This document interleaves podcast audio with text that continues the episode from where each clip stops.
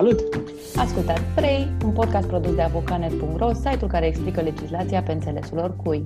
Gazdele voastre sunt Roxana Neagu și Alin Popescu, iar azi e ziua în care ne uităm peste legislația de săptămâna trecută și povestim cele mai importante noutăți și cum vă afectează ele viața. Împreună avem 30 de ani de experiență în analiza legilor, așa că săptămânal veți găsi aici o explicație corectă despre toate acele măsuri legislative care modifică lucrurile așa cum le știați. Începem, nu?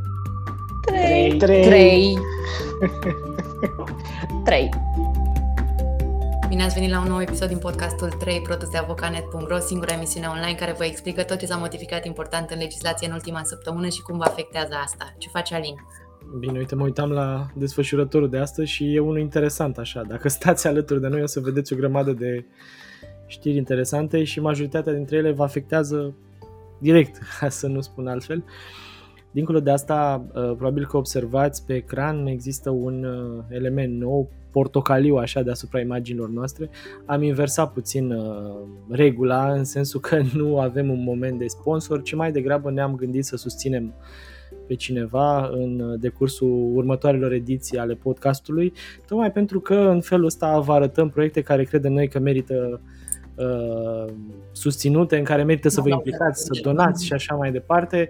Uh, pe cei de la Dorește Viața știm de foarte multă vreme și credem că uh, sunt genul de proiect pe care merită măcar să-l cunoașteți. Dacă nu să donați, să donați, bineînțeles, e uh, relativ ușor. Dacă accesați dăruieșteviața.ro o să vedeți acolo că sunt mai multe mecanisme prin care puteți dona.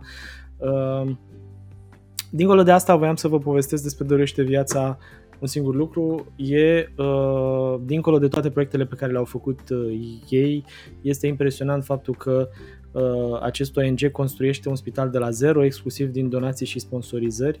Vorbim practic de un spital național de copii pentru uh, cancer, boli grave și traumă, spitalul care va oferi îngrijire multidisciplinară copilor cu boli grave și Uh, e genul de proiect așa de suflet, recunosc că de mulți ani și pentru mine și sunt sigur că și pentru Roxana, că am fost uh, împreună implicați în uh, susținerea lui pe vremuri. Încă o dată, accesați măcar www.doreșteviața.ro, o să las linkul și în chatul de pe Facebook sau de pe LinkedIn și alegeți dumneavoastră în ce măsură puteți să susțineți proiectul sau în, în ce, ce formă puteți să mhm. donați sau în ce formă puteți să vă implicați. Bun. Mulțumim, Alin, pentru prezentarea asta. Uh, hai să povestim un pic uh, celor care ne urmăresc cam ce o să vorbim astăzi, uh, cum facem de fiecare dată. De principiu a fost o săptămână nebună, nebună, nu doar pe plan politic, ci și pe plan legislativ. Avem o mulțime de chestiuni de povestit și explicat astăzi. Spre exemplu, chiar ieri la Camera Deputaților s-a decis reducerea TVA-ului la lemnele de foc de la 19 la 5%. Tot ieri președintele a promulgat legea aceea care nu mai permite instituțiilor instituțiilor publice centrale să solicite, ă, să solicite cetățenilor copii după acte emise de alte instituții centrale ale statului și pentru firme este o perioadă de foc, ă, pentru că aseară s-au publicat în monitor oficial normele acelea pentru depunerea declarațiilor SAFTE, astfel că de la 1 ianuarie marii contribuabili sunt obligați să transmită la fisc aceste noi ă, tipuri de raportări. Din fericire, o să vedem imediat, există și niște perioade de grație în care nu se aplică amenzi pentru nedepunere sau pentru transmitere transmiterea incorrectă a informațiilor și pe lângă asta marii contribuabili care au intrat din acest an în această categorie a marilor contribuabili primesc un răgaz de șase luni pentru ei termenul de depunere fiind din start stabilit pentru 1 iulie. O să mai vorbim astăzi și de un proiect de ordonanță de urgență care a fost lansat în dezbatere la Ministerul Muncii, prin care părinții vor putea angaja bone direct cu contract de muncă, o idee inovatoare și uh, în premieră cumva stabilită până acum. Dar uh, o să mai vedem, mai sunt foarte multe alte noutăți importante pentru noi toți, tot felul de remindere și clarificări pe care uh, le facem astăzi în încercarea de a face puțină ordine în actualitatea legislativă. Alin, te las să începi uh, cu primul. O să încep eu cu lemnele de foc, nu? Că e... Aș, o să lipsesc două secunde ca să îmi pun laptopul la încărcat, îmi dau seama că sunt pe baterie și să nu. nicio problemă, câtă vreme vorbesc eu de lemnele de foc, poate că ne ajută ideea asta și așa în perspectiva uh, evenimentelor care urmează și politice și așa mai departe, măcar să avem lemne de făcut focul. S-a decis firmele și persoanele fizice vor beneficia de TVA redus pentru lemnele de foc începând din decembrie. Uh, lemnului de foc pentru firme îi se va aplica o cotă redusă de 5% potrivit unor inițiative legislative adoptate Uh, de Camera Deputaților în calitate de for decizional. Măsura propusă are ca scop reducerea cheltuielor cu încălzire atât pentru contribuabilii persoane juridice cât și pentru cei uh, populația persoane fizice din uh, zonele rurale. Sunt două proiecte, după cum vă spuneam, ambele adoptate la Camera Deputaților. În prezent, ca să înțelegeți contextul, lemnului de foc se aplică o cotă de TVA de 19%. Practic, odată cu intrarea în vigoare a acestor proiecte, pentru că ele, chiar dacă sunt adoptate de Camera Deputaților, trebuie să urmeze un traiect care înseamnă mers la președinte, promulgat de către președinte și publicat în monitor oficial ca să poată să ajungă în vigoare. E, în momentul în care o să ajungă în vigoare, practic în codul fiscal se vor mai adăuga în secțiunea dedicată aplicării cotei reduse de 5% încă două situații, și anume Uh, livrarea de uh, lemn de foc către persoanele fizice, dar și către uh, persoane juridice sau alte entități, indiferent de forma juridică de organizare a acestora, inclusiv școli, spitale, dispensare medicale și unități de asistență. Așa ca fapt divers, Uh, ca să uh, știți, cota de 5%, cotă redusă de TVA, se aplică momentan manualelor școlare, cărților, accesului la instituții de cultură și evenimente sportive și pentru livrarea locuințelor destinate a fi utilizate drept cămine de bătrâni, de pensionari, case de copii și centre de recuperare și reabilitare pentru minori cu handicap sau pentru locuințele care nu depășesc suma de 450.000 de lei. O să vedem uh, cât de repede o să ajungă în monitor oficial. Eu cred că undeva săptămâna viitoare ar trebui să se întâmple asta, dar în funcție de timpul și uh, cheful celor care ar trebui să-l promulge și să-l publice, poate că nu o să fie săptămâna viitoare, dar cred totuși că în noiembrie ar trebui să fie, într-o formă sau alta.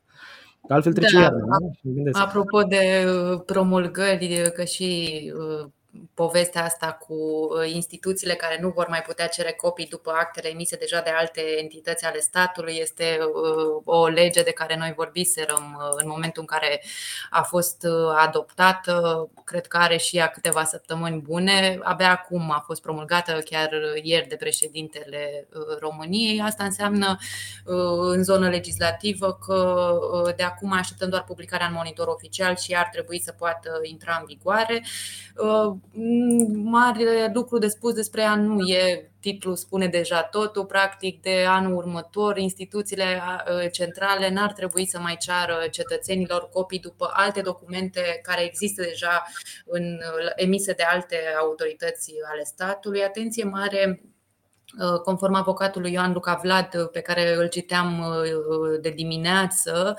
obligația aceasta se aplică exclusiv instituțiilor centrale deci, practic, ne referim doar la, uh, eu știu, ministere, ANAF, uh, Inspectoratul Teritorial al Muncii, uh, instituții centrale nu sunt vizate măriile, serviciile mm-hmm. locale sau de taxare, impozite locale și așa mai departe.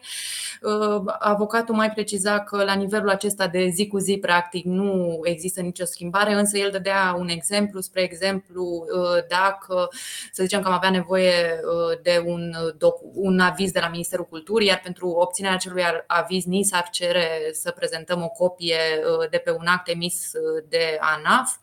Automat, Ministerul Culturii ar trebui să ceară direct de la uh, ANAF documentul ăla, nu ar trebui să mai îl obținem noi și să ne plimbăm între, între instituții.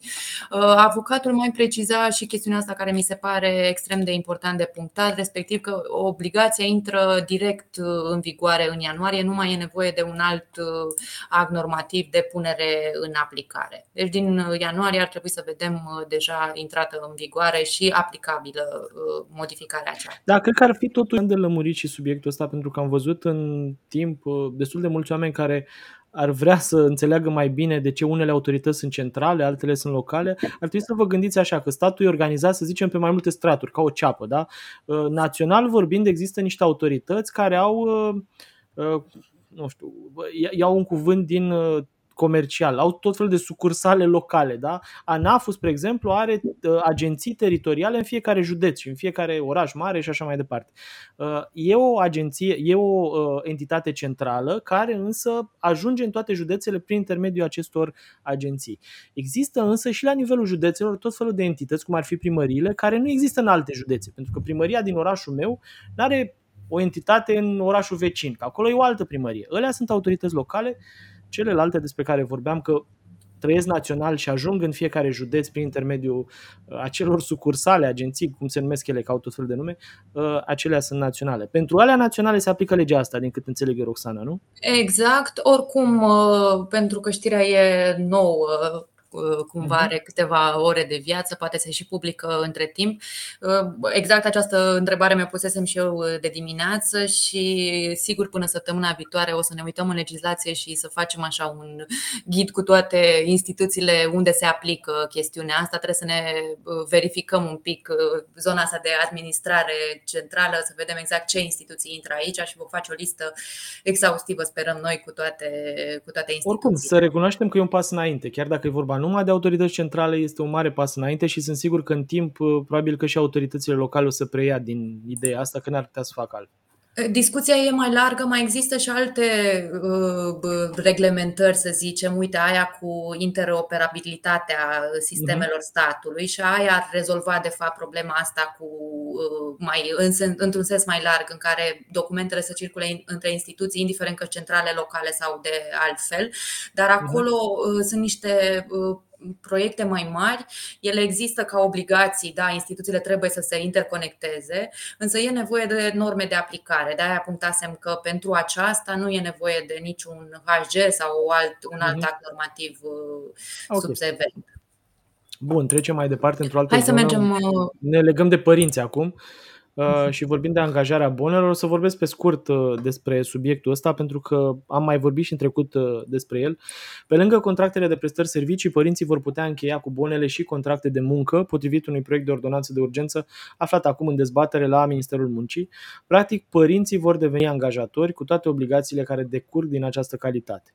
Proiectul prevede și ce documente vor trebui să aibă în permanență acasă părinții pentru fiecare bonă cu care au lucrat și uh, aș vrea să vă spun exact uh, lucrul ăsta, ce va însemna pentru părinți și de ce unii vor dori să continue pe varianta prestării de servicii? Uh, colegii noștri, Simona Voiculescu în cazul ăsta, a încercat să găsească niște argumente pentru părinți de ce ar continua pe varianta asta prestării de servicii și nu altfel pe contract de muncă. Uh, și spune Simona, niciun părinte care va opta pentru serviciile unei bune nu va fi constrâns să încheie el singur un contract de muncă cu aceasta, întrucât varianta contractului de prestări servicii va rămâne în continuare valabilă. Părintele angajator va avea, potrivit proiectului, mai multe obligații, inclusiv în raport cu autoritățile. Concret, fiecare părinte angajator, într-un contract de muncă, evident, va trebui trebui să țină acasă dosarul personal al bonei, care include mai multe documente, contractul individual de muncă, certificatul de calificare la nivel 3, obținut în conformitate cu prevederile unei legi, ordonanțe a guvernului în cazul ăsta, cazierul judiciar al bonei, adeverința medicală care atestă că este aptă sau apt din punct de vedere medical pentru exercitarea profesiei de bonă, raportul de evaluare eliberat în condițiile legii din care să reiasă că persoana este aptă din punct de vedere psihologic să exercite profesia de bonă, adeverința emisă de Direcția Generală de Asistență Socială și Protecția Copilului din un județ privind dovada condiției prevăzute la articolul 6 litera F. Nu știu care e dovada asta, dar încerc cumva să vă Uh, duc într-un hățiș așa de, de documente pe care părinții ar trebui să le aibă acasă. De fapt, ar fi un dosar de personal, Roxana, nu? Pe păi care asta e, de fapt, ca să concluzionăm ce zicea Simona acolo mult mai detaliat decât putem să o facem noi aici. În momentul în care optezi pentru varianta contract de muncă, tu, ca părinte, vei deveni angajator și de aici decurg toate obligațiile legale pe care un angajator obișnuit, firmă, PFA sau de orice alt fel, le are față de salariatul lui. Dosarul de personal fiind una dintre. Inclusiv revisal revisalul, da? ar trebui să completezi Revisal, care e un soft special pentru gestiunea acestor contracte de muncă, ar trebui să-l completezi tu ca părinte, mă rog, e mult de muncă.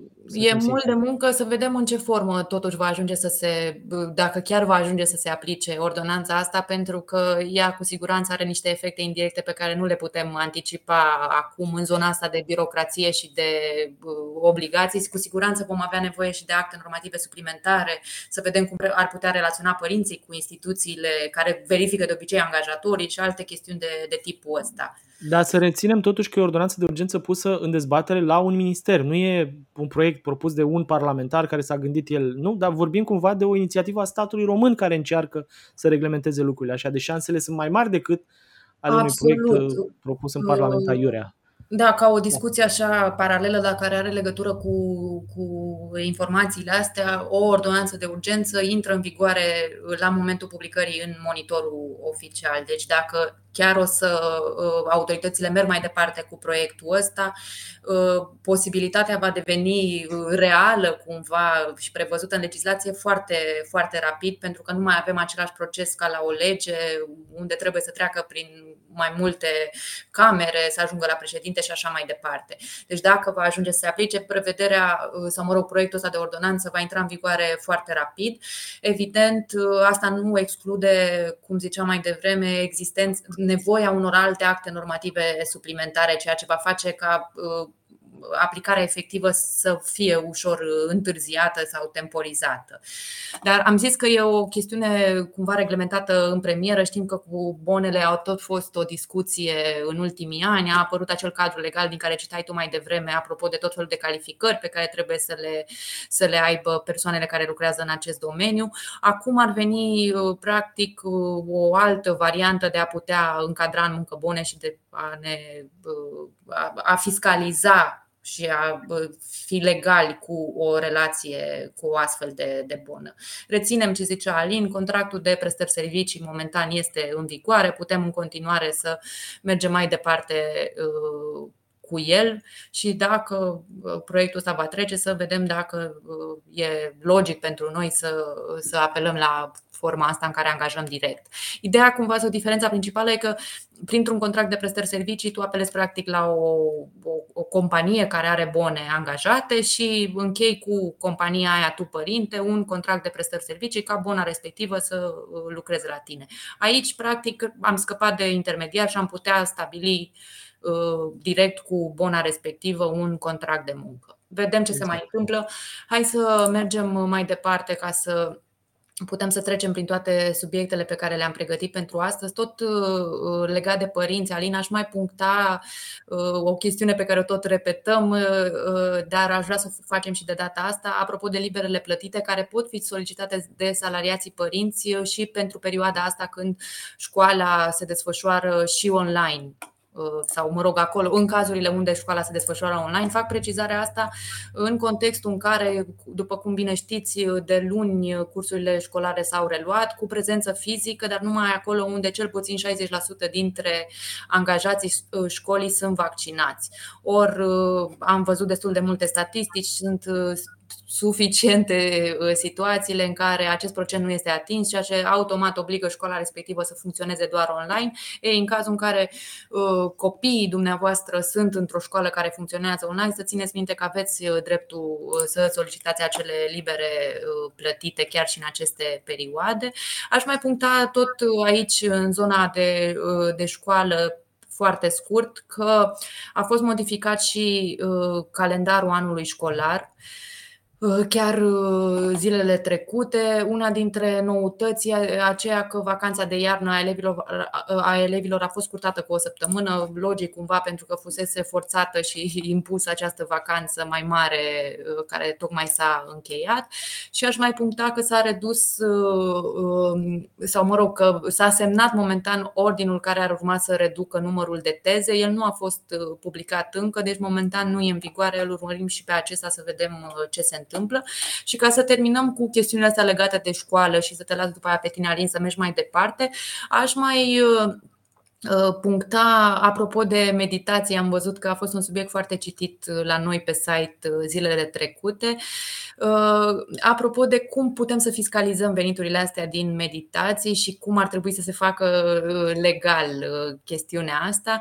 De principiu, profesorii care dau meditații ar trebui teoretic să aibă un PFA, un II sau un II, adică o întreprindere individuală, în cer scuze, sau un SRL, iar dacă încasează banii numerați numerar sau cu cardul, ar trebui să dețină chiar și o casă de marcat. Această condiție nu trebuie îndeplinită, dar dacă încasările se fac, să zicem, exclusiv prin transfer bancar, o să las acest material pe chatul emisiunii noastre ca să-l citiți cu, în detaliu dacă doriți să știți mai multe despre regimul fiscal aplicabil în cazul meditațiilor. Uh, și vi las tot în ideea asta că fusese unul dintre cele mai ceruite uh, subiecte de la noi de pe pagina de Facebook uh, zilele trecute. Bun, mergem mai departe cu două subiecte pe care ar fi bine să le știți tot în contextul ăsta de pandemie uh, și poate așa terminăm și cu pandemia, cel puțin în podcastul nostru, că altfel nu știu dacă se poate. Uh, tichetele de masă pentru vaccinare până acum erau, uh, se puteau ridica timp de două luni, da, de la momentul vaccinării, Uh, uite că a fost extins acest termen și se pot uh, ridica timp de șase luni de la vaccinare. E un ordin al Ministerului Sănătății publicat uh, în monitor oficial săptămâna trecută, care vizează modificarea legislației și care extinde acest termen la șase luni de la data vaccinării. După cum vă aduceți aminte, au fost o felul de sincope în livrarea acestor tichete sau în nu știu, existența acestor tichete, motiv pentru care uh, acum a fost extins termenul. Vorbim deci de tichete care permit o alocație de hrană în valoare de 100 de lei, sub forma a 5 tichete de masă. Da? Și celălalt subiect despre care voiam să vorbesc este legat de ajutorul de deces în 2021 în contextul creșterii numărului de solicitări. Iată ce sume se acordă și cum pot fi ele obținute. O să punem pe uh, chat exact ideea asta.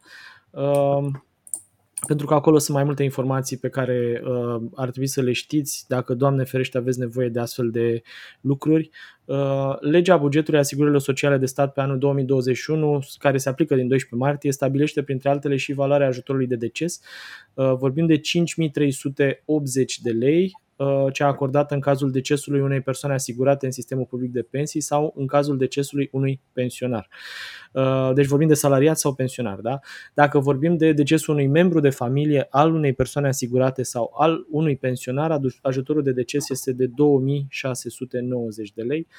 Uh, și mai sunt tot felul de alte lucruri văzute acolo, pentru că nu țin neapărat de actualitate, o să pun articolul, cum spuneam, pe chat și o să vă rog să-l citiți Sper să nu aveți nevoie de el și să nu-l citiți neapărat din motivul ăsta. Uh, bun, și acum eu o să merg mai departe. Am făcut o categorie specială legată de utilități și cu știri importante pentru consumatori în această perioadă, că sunt câteva chestiuni care merită uh, punctate, mai degrabă cu titlul de atenționare sau reminder. Sunt lucruri despre care noi am mai vorbit în episoadele noastre anterioare. Uite, Alina aș puncta aici că începând din 5 noiembrie, rău platnicii la curent uh, și gaze pot fi debranșați din nou.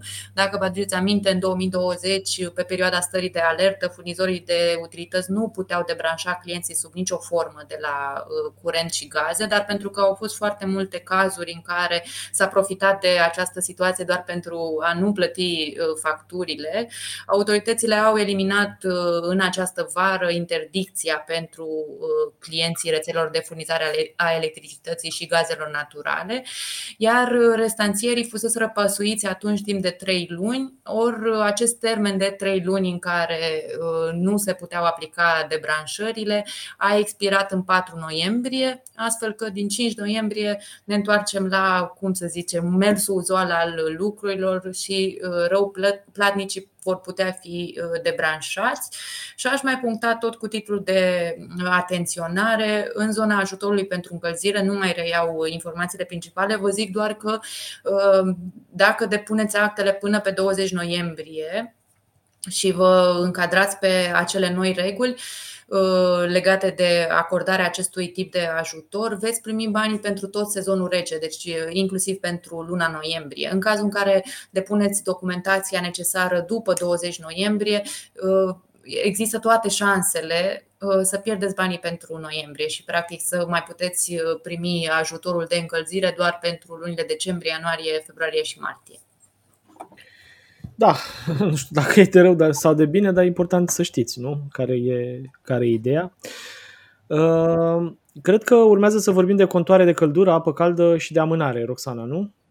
Exact. Următor, în contextul în care până la sfârșitul anului toate apartamentele racordate la sistemul de alimentare centralizată cu energie termică ar trebui să aibă montate contoare de căldură și de apă caldă, parlamentarii propun printr-un proiect de lege propus, uh, pus în dezbatere la Senat ca termenul până la care să fie dotate apartamentele să fie amânat până în decembrie 2022. Practic, încă un an, cumva, da? Dacă era Uh, anul ăsta la final, anul de anul viitor ar fi trebuit, de, de anul viitor s-ar amâna termenul, eu cred că o să treacă genul ăsta de uh, proiect, tocmai pentru că dacă vă uitați la București cel puțin, căldura care ajunge în apartamente, nu știu dacă justifică investiția pentru uh, contoare de căldură, uh, da, da, am zis să vă amintim și că există nevoia să vă contorizați căldura, dacă nu aveți ce, asta e. Uh, și ajungem așa, Roxana, și o să te rog pe tine după, poate să treci la subiectul următor, să punctezi și ultimul, uh, ultimul subiect din categoria asta utilități, schimbarea online a furnizorului de energie electrică și gaze naturale.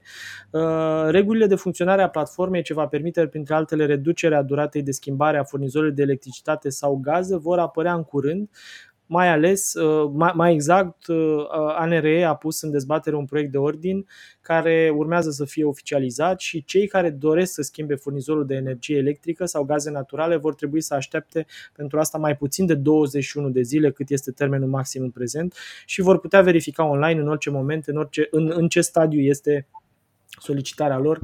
Uh, e o perioadă în care am auzit mulți oameni că vor să facă asta, mai ales că unii primesc notificări acasă când o să apară acest ordin în monitor oficial, nu știm să vă spunem. Sperăm totuși că o să se întâmple luna asta, pentru că altfel, din nou, e stupid să nu se întâmple. Da, oricum, ordinul uh, e așa un pas incipient pentru că vorbim de o platformă care va permite aceste schimbări uh, de furnizori, ori cum să zicem, crearea unei platforme s-ar putea să uh, dureze un pic, vorbim de eforturi de programare și așa mai departe, dar e bine să știm că uh, ni se pregătește ceva în direcția asta care să simplifice un pic procedurile uh, actuale. O să trec la categoria relațiilor de muncă. Aici nu avem neapărat noutăți foarte mari, cât mai degrabă clarificări pe tot felul de prevederi legislative. O să încep cu niște chestiuni importante apropo de acele noutăți apărute în codul muncii în luna octombrie. Uh, printre ele era o prelungire a termenului în care se poate recompensa munca suplimentară, deci practic orele suplimentare, orele muncite peste program.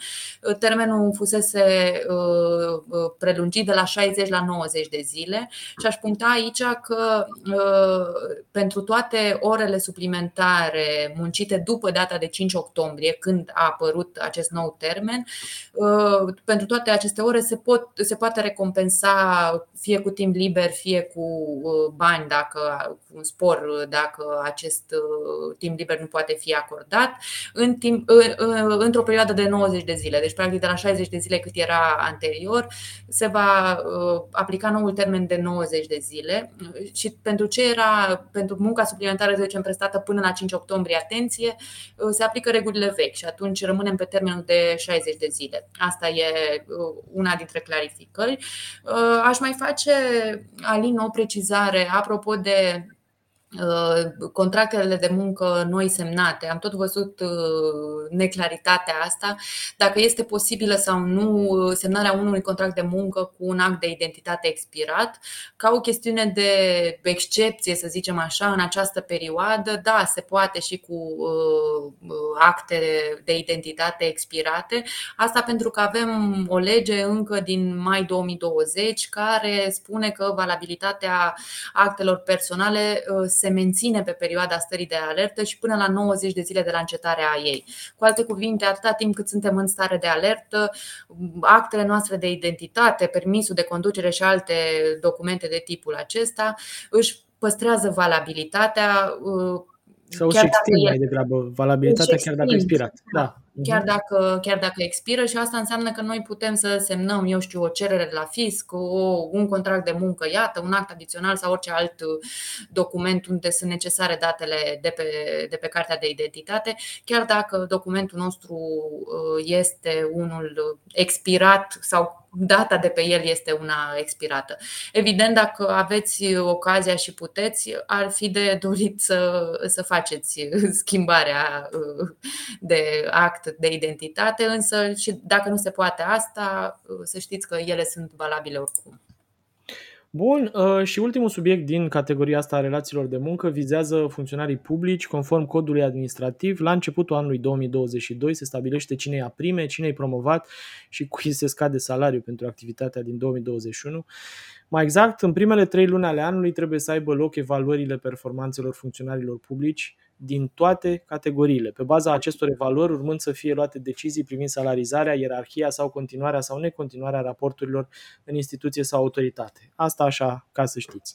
Tot legat de funcționari, uh, Agenția Națională a Funcționarilor Publici a publicat recent un proiect de ordin care stabilește metodologia prin care funcționarii publici vor fi monitorizați de un consilier de etică și uh, sunt câteva aspecte așa pe care le va monitoriza acest consilier de etică, printre care uh, aspectele semnalate sau făcute de funcționarii publici care pot constitui o faptă penală, sesizările sau reclamațiile formulate de cetățeni cu privire la comportamentul personalului care asigură relația directă cu cetățenii, răspunsurile date de cetățenii și beneficiarii direcți la chestionarele oferite de către consilierul de etică, recomandările scrise sau verbale adresate de consilierul de etică formul, funcționarilor publici pentru respectarea conduitei profesionale și așa mai departe.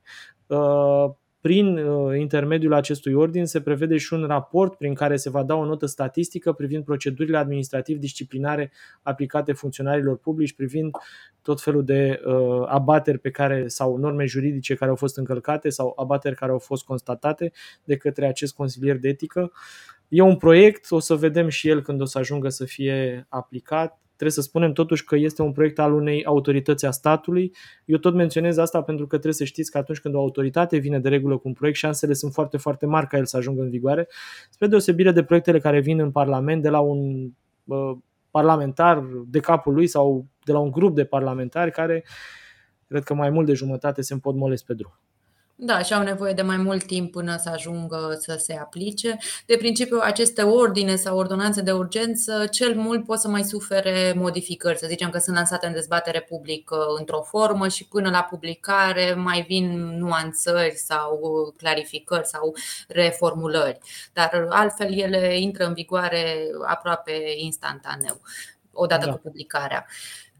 Evident, dacă nu e un alt termen de, de intrare în vigoare prevăzut în, în interiorul lor, în cuprinsul lor. Bun. Cu uh, știrea asta legată de funcționari, Alin, lăsăm relațiile de muncă în spate, m-aș duce un pic spre zona de firme să facem un top 3 al știrilor, uh, uh, aș zice de săptămâna trecută, dar cred că putem să zicem de săptămâna asta calendaristică, pentru că în ultimele zile am avut o inflație de acte normative publicate Uh, cel mai important dintre ele mi se pare uh, cel cu normele pentru implementarea SAPTE, care, uh, care act normativ e vorba de un ordin al ANAF, a fost publicat chiar aseară în monitorul oficial. El stabilește practic procedura de depunere a noilor raportări SAFTE, calendarul de implementare, termene la care companiile trebuie să facă aceste raportări și tot felul de alte detalii din astea mai degrabă tehnice despre depunerea efectivă și transmiterea la, la fisc a acestor raportări. Nu mai zic, uh, uh, nu mai reiau informațiile despre ce este SAFTE. Știți că e o, un set de raportări foarte ample pe care companiile trebuie să îl trimită la fisc. E un sistem care va permite, care odată implementat în companii, va permite fiscului cumva să primească aproape acces în timp real la tot felul de date financiare, la stocuri, la clienți, la furnizori, la facturi, la tot felul de, de chestiuni contabile și financiare ale unei companii. O să vorbesc uh, despre calendarul de implementare, că ăsta mi se pare important și aici avem un prim termen uh, practic la 1 ianuarie 2022 uh, care se va aplica companiilor mari, cele încadrate la categoria uh, marilor contribuabili. Uh, atenție, mai avem un termen la 1 iulie 2022 pentru mari contribuabili care au intrat abia de anul ăsta pe lista marilor contribuabili. O să vorbim imediat despre această listă. Uh, ca să termin cu calendarul de implementare, de la 1 ianuarie 2023, SAFTE va deveni obligatoriu și pentru, pentru contribuabilii mijlocii iar de la 1 ianuarie 2025 SAFTE va deveni obligatoriu pentru contribuabilii mici care sunt încadrați la această categorie la 31 decembrie 2021. Bun, ăsta ar fi calendarul de, de implementare. Aș puncta aici, apropo de lista marilor contribuabili, pentru că, cum ziceam mai devreme, marii contribuabili sunt primele companii care vor depune aceste raportări, unele dintre ele chiar de la 1 ianuarie anul acesta acesta. Uh, ei bine, această listă a marilor contribuabili a fost publicată și ea săptămâna trecută, vineri, uh, pe, uh, nu, joi, scuze, pe site-ul ANAF. E vorba de un ordin care n-a avut nevoie de publicarea în monitor oficial. Scria în el că este valabil doar prin publicarea pe pagina de internet a Agenției Naționale de Administrare Fiscală. Ce aș puncta legat de această listă, ea conține 3000 și ceva, 3300 și ceva de, de contribuabili. Foarte important e că peste 2000, văzusem niște estimări ale specialiștilor, peste 2000 de uh, nume de pe această listă. uh, sunt contribuabili nou intrați. Practic, oameni, uh, oameni companii, entități care până acum fuseseră contribuabili, contribuabili mijlocii au devenit contribuabili mari odată cu intrarea pe lista asta a marilor contribuabili, cea mai importantă obligație este cea legată de SAFT. Practic, aceste 2000 de companii care au devenit mari contribuabili vor avea și ele obligații de raportare pe SAFT, începând chiar din 2022. Cum ziceam mai devreme, ați văzut că avem un termen diferit pentru cei nou intrați pe lista marilor contribuabili, respectiv aceste 2000 de companii vor avea termen la 1 iulie, nu la 1 ianuarie, cum au mari contribuabili contribuabili care au fost pe listă și în uh, anii anteriori. Despre subiectul ăsta, sigur, Alin, vom mai vorbi, așa că n-aș mai reține atenția ca să putem trece și prin uh, celelalte. Da, trecem mai departe la un subiect care pe mine mă enervează, recunosc de câte ori ajunge și nu știu cum ajunge tot la mine, uh, e factură. Dar să vedeți de ce mă enervează, că până la urmă avem totuși niște motive, nu sunt doar nebun, sau o fi nebun, dar nu atât de nebun. E-factură este un proiect care a fost asumat de un domn prim-ministru la un moment dat, care a spus că o să-l transforme în uh, unul dintre creierele transformării, fiscalizării României, nu știu cum să spunem. Uh, s-a discutat foarte clar că din octombrie, dacă mi-aduc Roxana, nu? Parcă așa era, de la 1 octombrie inițial se spunea că ar trebui să fie obligatoriu în relația cu autoritățile. Da, oricine factura în relația cu autoritățile publice ar fi trebuit să folosească acest sistem de facturare electronică, după care au zis uh, ar putea să fie inclusiv extins către zona asta de comercianți, da, facturile dintre comercianți să fie și acolo obligatoriu potențial. Au fost o fel de discuții anul ăsta, după care ne-am trezit, cred că undeva la sfârșitul lui septembrie, că nu o să mai fie obligatoriu de la 1 octombrie și că mai mult va fi cumva așa, cine vrea să se înroleze în sistemul ăsta, atât în relația cu autoritățile cât și în relația comercianților unii cu alții, Uh, și a apărut o ordonanță de urgență 120 pe 2021 care a spus așa, sistemul național privind facturarea, factura electronică devine operațional în termen de maximum 30 de zile de la data intrării în vigoare a prezentei ordonanțe de urgență. Acest termen a fost 6 noiembrie 2021. Din păcate, ca așa se întâmplă la noi, uh, unde la noi vagonul 1 nu este ăla urm- următorul după locomotivă nu e vagonul, e vagonul 3. Uh, deci, din păcate, uh, a fost oficializat tot cadrul ăsta ca uh, sistemul e-factură să fie funcțional pe 7 sau aș zice chiar pe 8, Roxana, nu? Din da. punctul ăsta de vedere. Da. Deci cumva două zile după ce ordonanța de urgență ar fi trebuit să, sau ar fi impus ca termenul să, să fie aplicabil, așa că n-aș mai detalia foarte mult uh, Hai să punctăm așa, că practic acum avem cadru uh, legal, ăsta e statusul la momentul ăsta, avem cadru legal definitivat, avem uh, trei ordine, erau necesare, unul de la NAP, două de la Ministerul Finanțelor, uh-huh. ca acest, uh, cum, această bulă legislativă să fie încheiată. Uh-huh. Acum, din declarație, e clar că în 6 noiembrie nu e nimic gata, deci nu am terminat cu termenul ăsta, nu avem o dată certă până la care sistemul va fi lansat ieri o ascultam pe uh, președinta ANAF care spunea că se lucrează intens zilele acestea la uh, finalizarea sistemului și că probabil va fi pus în funcțiune în perioada următoare.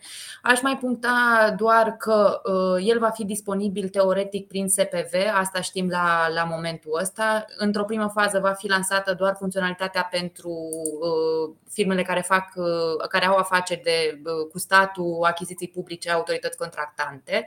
Ulterior, urmând să fie extins și către mediul privat și firmele între ele să poată opera prin facturare electronică. Cam atâta cred că merită punctat la momentul ăsta. Cu siguranță vom mai auzi și de subiect și de acest subiect în zilele următoare. Acum, din ce înțeleg, e nevoie doar de implementare tehnică.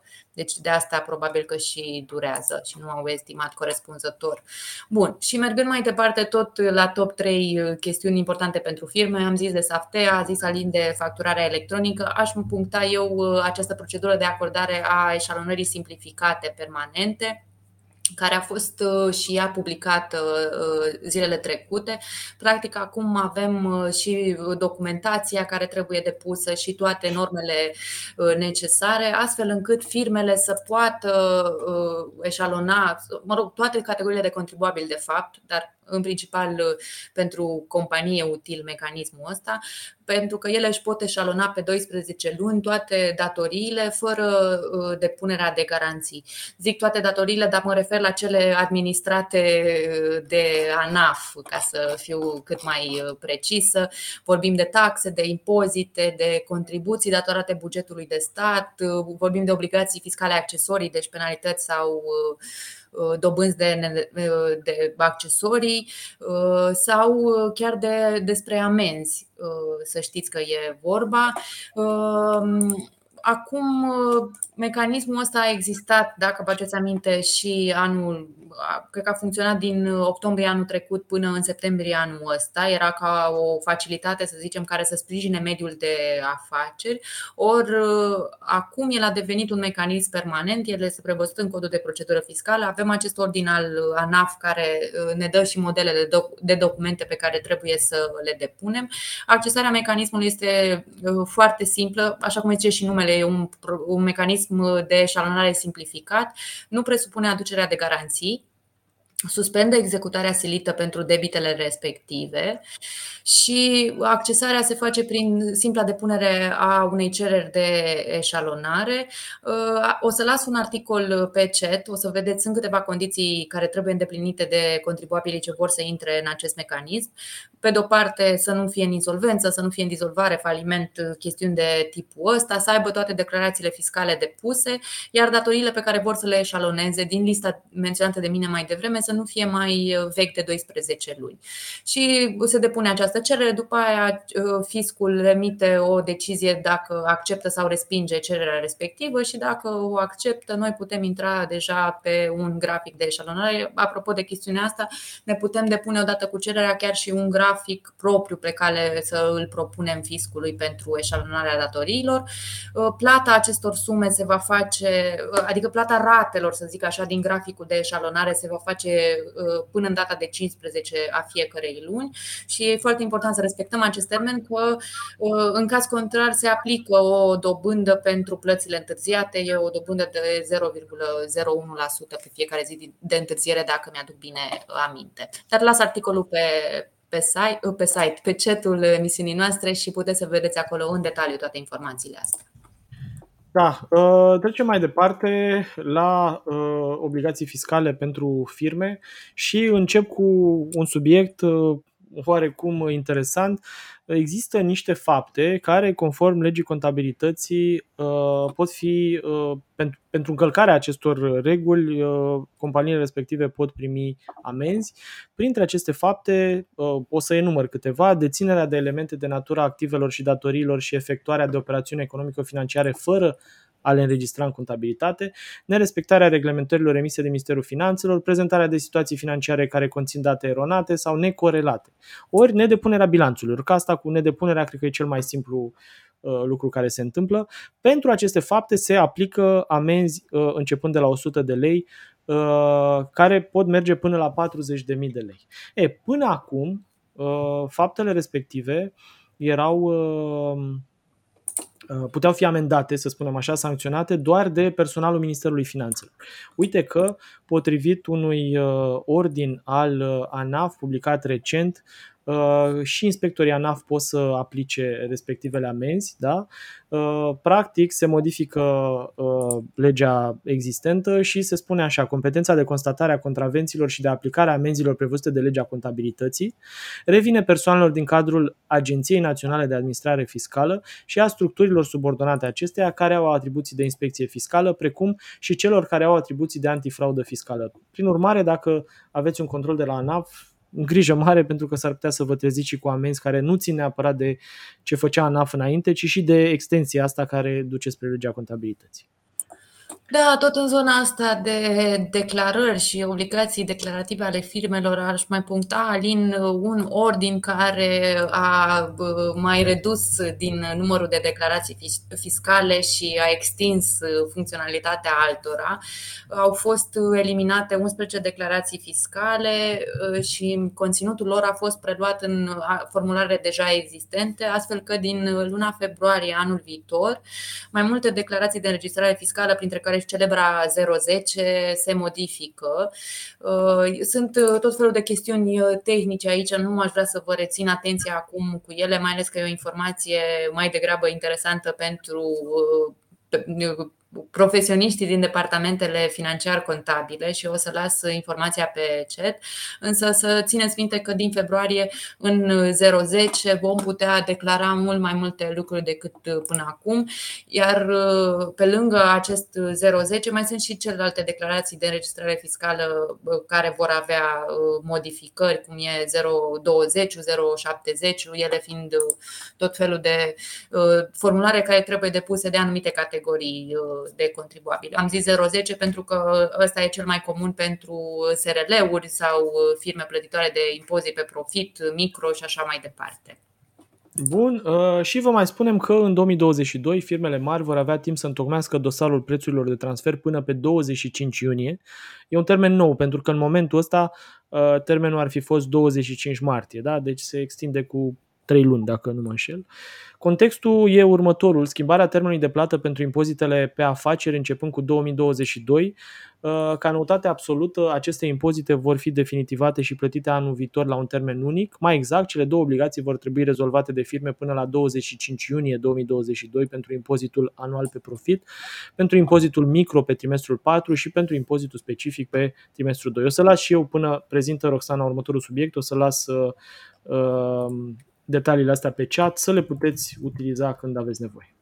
Bun, Alin, pentru că văd că ne aleargă un pic uh, timpul și mai avem destul de multe chestiuni, aș trece direct la uh, o categorie pe care am pus-o uh, săptămâna asta pentru că a fost conținut în direcția asta, o categorie care să ne ajute să vedem așa cam ce perspective urmează pentru companii, tot felul de se discută și la nivel european despre tot felul de taxe și tipuri noi de impozite sau alte lucruri, proceduri și așa mai departe.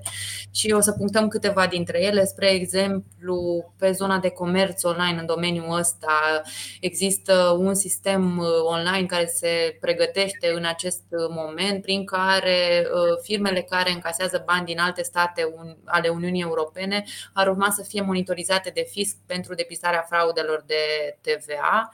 E o chestiune uh, importantă, mai ales că va fi un sistem, înțelegem, uh, disponibil la nivel european și fiscurile din toate țările vor putea uh, comunica între ele astfel de informații.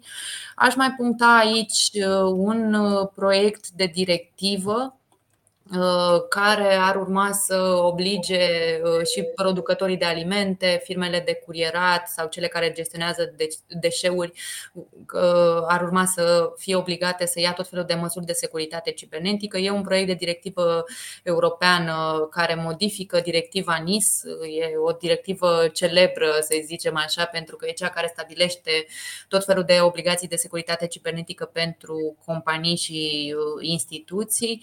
Așteptăm să vedem cum se mai decantează lucrurile, însă ni s-a părut important să, să precizăm industriile astea care pare că vor fi și ele vizate de noi obligații în domeniul securității cibernetice. O să mai zic o dată principalele, producătorii de alimente, firmele de curierat și cele care gestionează deșeuri. Apoi ne mai anunțaseră cei de la EY România despre o viitoare taxă care la fel s-ar afla în pregătire, iar urma să se aplice anumitor importuri din afara Uniunii Europene. Din ce înțelegeam de la cei de la UI România, taxa vine ca un soi de măsură de protecție pentru producătorii de pe piața UE, și uh, ar fi vizate toate importurile de ciment, fier, oțel, aluminiu, îngrășăminte sau uh, energie electrică. Acestea, dacă vin din afara Uniunii Europene, să fie uh, taxate începând din 2025 la tona de carbon emis. Iar așa ca o coloratură mai degrabă sau un subiect de, de atmosferă, aș mai puncta un proiect legislativ care statuează acel drept al salariatului de a deveni inaccesibil după orele de program. Vă aduceți aminte, poate undeva în primăvară discutam uh, despre un proiect care există la nivelul Uniunii Europene în uh, direcția asta, care să stabilească pentru toți lucrătorii din Uniunea Europeană acest drept uh, de a nu fi deranjați, să zicem, după orele de program, fie prin, eu știu, e mail sau solicitări pe WhatsApp sau în alte forme, chiar și la telefon. Ei bine, un proiect de tipul ăsta a trecut deja în uh, Portugalia și ni s-a părut uh, interesantă chestiunea asta. De principiu, directiva uh, de la nivelul Uniunii Europene este încă în lucru, este încă un draft, uh, iar dacă vi se părea că la noi procesul legislativ este destul de greoi și de durat, uh, la nivelul autorităților, autorităților europene este și mai laborios, așa că mai așteptăm să vedem ce se întâmplă, dar punctăm că există, există o intenție, există un document draft la momentul ăsta, însă mai are de, de parcurs tot felul de etape legislative până să ajungă să se și întâmple și oricum directivele ca tip de acte normative, ele de obicei vin cu un termen de implementare de 2 ani de zile, dacă țin bine minte, Alin, nu? Da, da, și trebuie transpuse. Să vedem. Da. La noi nu se respectă niciodată, așa că termenul ăsta e mai mult da, ce încercam să, să punctez e că și dacă, să zicem, ar fi finalizată directiva la nivelul Uniunii Europene, să zicem, în 2022, au, statele membre au timp 2 ani de zile de obicei să transpună la nivelul legislației lor respectiva modificare. Deci, automat mai vorbim de încă 2 ani de la momentul în care directiva ajunge în vigoare la nivelul Uniunii Europene. Bun, uh, și ajungem la ultima secțiune de astăzi, alte chestiuni utile. Roxana, o să iau eu primele trei, dacă e ok cu tine. Uh-huh. Uh, și o să vă spun așa pe scurt că farmaciile vor putea oferi noi servicii, printre care și vaccinarea antigripală sau testarea nivelului glicemiei. Însă pentru ca măsura asta să fie pe deplin aplicabilă, autoritățile trebuie să elaboreze mai multe acte normative. Uh, ca să știți la ce să vă așteptați, uh, lista serviciilor pe care uh, orice persoană le poate primi într-o farmacie s-ar putea extinde. Uh, pe lângă serviciile deja oferite, se vor putea ocupa și de gestionarea pacientului cronic, hipertensiv diabetic cu afecțiuni pulmonare sau a celui aflat sub tratament cu anticoagulante orale, de, s-ar putea ocupa la fel de evaluarea și monitorizarea pacientului cu polimedicație, de testări rapide, de vaccinare antigripală sau de educație privind sănătatea alimentației. În plus, în farmacii se va face se va păsurarea unor parametri biologici și funcțiilor vitale, precum glicemie, tensiune arterială, colesterol, saturație de oxigen sau consilierea privind contracepția de urgență cu administrare orală. Uh, tarifele acestor servicii farmaceutice trebuie reglementate potrivit metodologiei de realizare și implementare a acestora printr-o serie de ghiduri de bună practică farmaceutică. Urmărim subiectul pentru că asta ar extinde foarte mult aria de uh, servicii pe care le oferă farmaciile. În același context medical, să-i spunem așa, ar trebui să mai spunem că asistenții medicali și moașele trebuie să se atesteze profesional din nou dacă au o întrerupere a activității de peste 4 ani. E o decizie a Consiliului Național al Ordinului uh, Asistenților Medicali Generaliști, moașelor și asistenților medicali din România. E un lucru care se întâmplă deja și în alte profesii, prin urmare, dacă nu profesați patru ani, e nevoie să vă atestați din nou profesional. Și uh, o știre care mi se pare interesantă, cei care nu declară la frontieră sumele de peste 10.000 de euro vor risca amenzi cuprinse între, atenție, 3.000 și 50.000 de lei, da? însă persoanelor respective nu li se vor mai confisca bani. E o hotărâre de guvern adoptată recent uh, de Guvernul României, care se va aplica după ce va fi publicată monitor oficial. Dar rețineți ideea, da? Vă duceți cu sume de peste 10.000 de euro, hai să zicem așa, 50.000 de euro. Și asta înseamnă că riscați o amendă între 3.000 și 50.000 de lei și nu vi se vor mai confisca banii. Cu alte cuvinte, dacă treceți cu 50.000 de euro, mă gândesc că dați amendă 50.000 de lei și nu că mi se pare puțin ciudată, ciudată reglementarea, dar poate că statul român vrea mai degrabă să ia amenzi și nu altceva. Nu știu.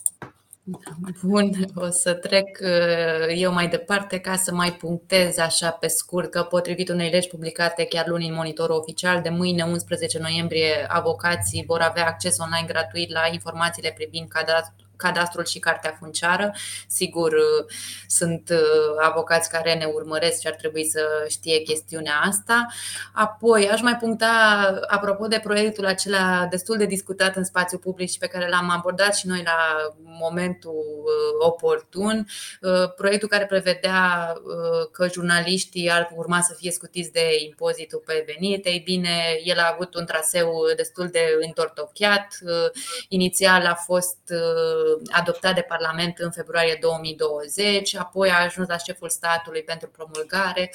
Președintele nu a uh, promulgat legea, ci a întors-o în uh, Parlament pentru reexaminare. La a doua trecere prin legislativ a fost respinsă de Senat uh, legea respectivă. În iunie 2020 s-a întâmplat chestiunea asta, iar zilele trecute, ca să ajungem în, înapoi în zilele noastre, a primit un raport de respingere și la Camera Deputaților Deputaților, Camera Deputaților fiind forul decizional pe această lege, un raport de respingere înseamnă sau dă tonul cumva pentru votul uh, în plen, de unde deducem că uh, documentul acesta, legea în sine, are șanse foarte mici de a mai fi adoptată și probabil va fi, uh, va fi respinsă și în plenul Camerei Deputaților.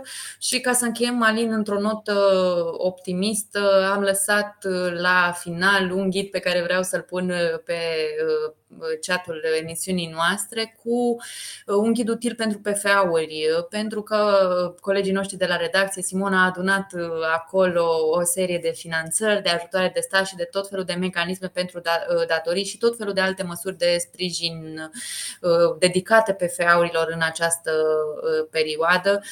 O să îl pun acum ca să-l uh, urmărească cei care au genul ăsta de entitate, entitate juridică. Da, și uite așa am ajuns la finalul uh, episodului de astăzi. Uh, vă invităm din nou să accesați www.dăruieșteviața.ro măcar să le aflați povestea, dacă nu să vă implicați și să donați pentru uh, spitalul pe care îl fac ei. E un spital care sigur o să salveze foarte multe vieți, multe vieți de copii mai ales. Dincolo de asta, Roxana, eu nu mai am subiecte, poate nu, mai aveai tu ceva de spus. Ne vedem săptămâna viitoare oricum. Au fost foarte multe. Uite, iar suntem la o oră, ne tot chinuim să-l facem mai scurt și nu ne iese. Uh, ne vedem săptămâna viitoare. O să avem niște subiecte foarte interesante. Uh, spre exemplu, chiar astăzi discutam despre o propunere care a fost înregistrată uh, în Parlament, prin care modificarea kilometrajului și practic darea kilometrajului înapoi o să fie infracțiune. E un proiect care abia își începe parcursul legislativ și cu siguranță vom mai avea și altele. Mai așteptăm tot felul de acte normative prin monitoare, deci cu siguranță avem multe, multe de discutat și săptămâna viitoare. Sigur, și e posibil, după, dacă ne luăm după gura lumii, ca până data viitoare să avem așa un guvern incipient uh, aproape. Nu știu dacă vota, dar oricum foarte aproape de votul din Parlament, o să vedem. ținem legătura până săptămâna viitoare. Eu vreau să le mulțumesc că mă uitam acum Uh, s-au strâns ceva oameni care au urmărit pe Facebook, nu, nu doar pe podcast, ci uh, pe toate informațiile pe care le prezentăm noi uh, pe Facebook. Sunt uh, aproape 2 milioane de conturi, nu știu dacă ar fi 2 milioane de oameni, dar uh, vrem să le mulțumim pentru modul în care ne urmăresc, uh, la fel pe LinkedIn. Ne auzim săptămâna viitoare și să fim sănătoși până atunci. La revedere! La revedere!